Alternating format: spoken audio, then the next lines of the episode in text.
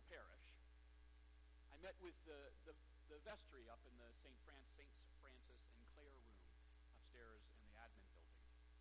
They had, had flown me in so that I could see the parish and, and do some in-person interviews and so that we could get to know each other, kind of feel each other out. And at that meeting with the vestry, we talked about all sorts of things. But along the topic of prayer came up. One of those fine people asked me, Tell us about your prayer life. And in a moment of inspired honesty, I replied, My prayer life is a mess. Truer words have never been spoken, I assure you. They are words that remain true to this very day. And I doubt that I am alone in this. I mean, I am sure that, that some of you have it all figured out.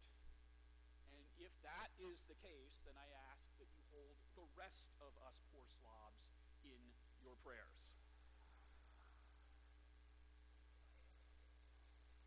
But with that said, for most of us, prayer is a pretty big mystery. One of the questions that your clergy often asked about is that question of how to pray. But even nailing down just what prayer is can prove elusive and difficult. And to add to this elusiveness, we are given a rather befuddling statement this morning tucked away in this morning's scriptural lessons between the, the spirit filled declaration of Isaiah describing his mission and the faithfulness of God, and the, and the humility of John the Baptist on display in the gospel lesson, I was struck by Paul writing to the Thessalonians. In that letter, we have the befuddling verse 17, where Paul tells the Thessalonians, pray without ceasing. Pray without ceasing. What a provocative statement. In fact, that whole sentence is provocative. Paul writes, Rejoice always, pray without ceasing, give thanks in all circumstances, for this is the will of God in Christ Jesus for you. The whole sentence is provocative and confounding. And I'd love to take it all on this morning, but I am not going to. Instead, I just want to focus on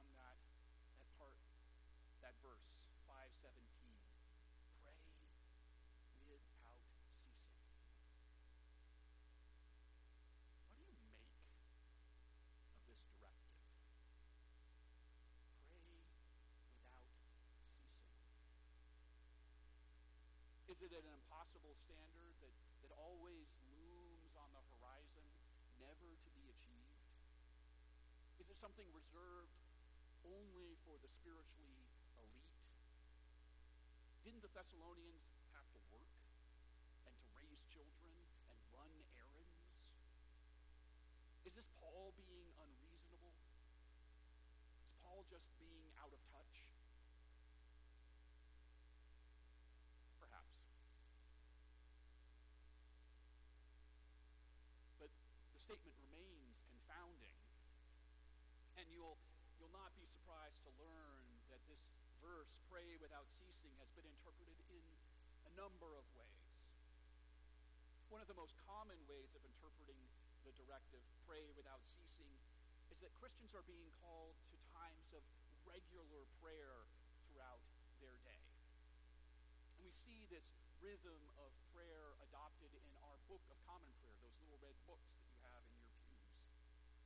In there, we, we are given morning, noonday, and evening prayer services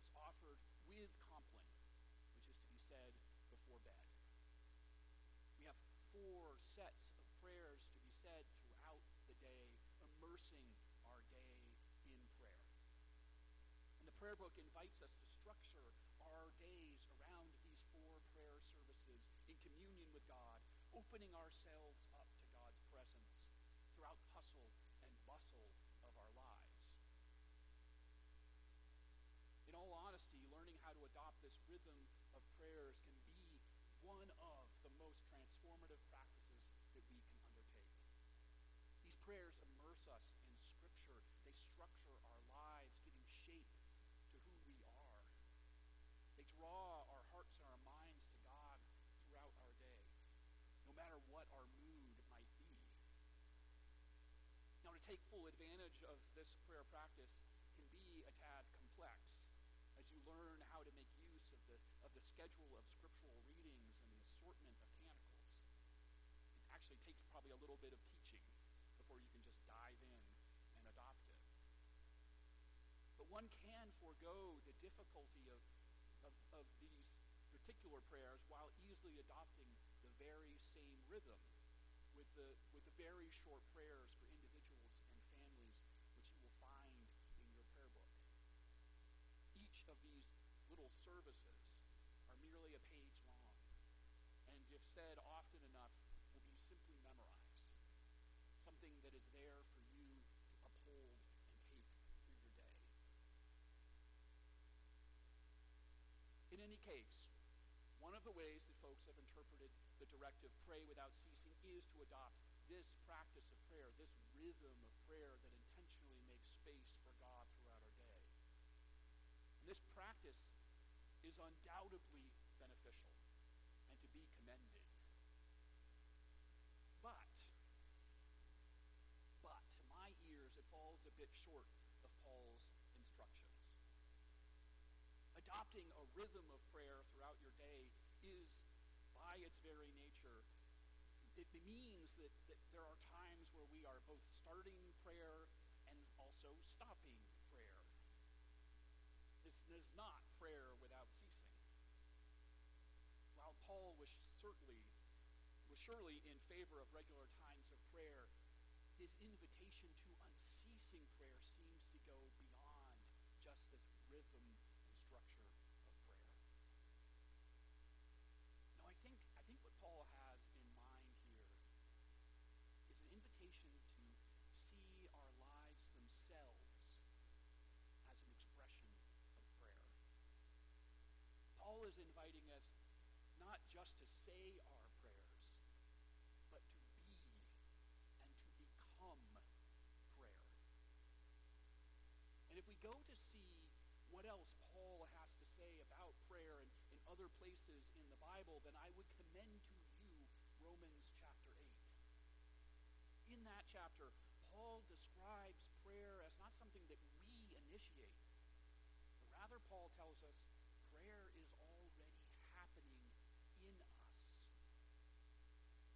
In that chapter 8, Paul tells us that we do not know how to pray and that we do not know what we should pray for, but that the Spirit of God prays in us.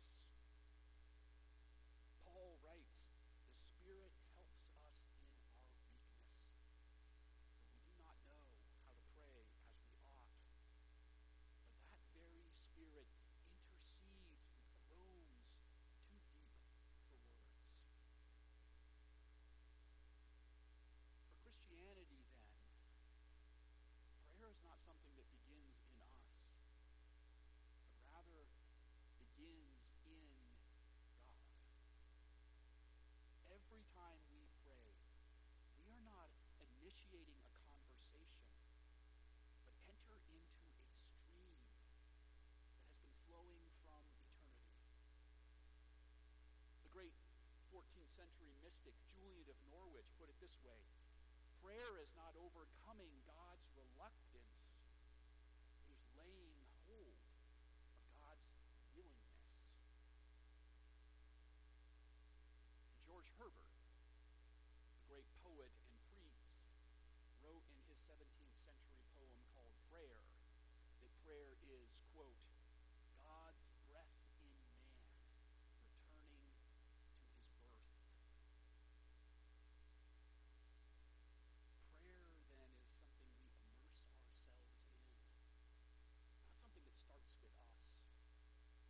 Prayer, then, is something we immerse ourselves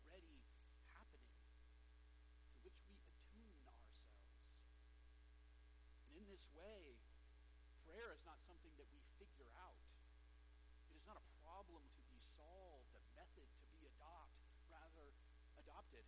Rather, prayer is an unfathomable depth that we come to discover. 20th century theologian Karl Barth wrote, We encounter God as those who are inept, inexperienced, unskilled, and immature. The invocation, Our Father, and all of the Christian life and ethos implicit in this invocation can never, at any stage or in any form, be anything but the work of beginners. Spiritual life begins at the very point where spiritual skill ends, he tells us.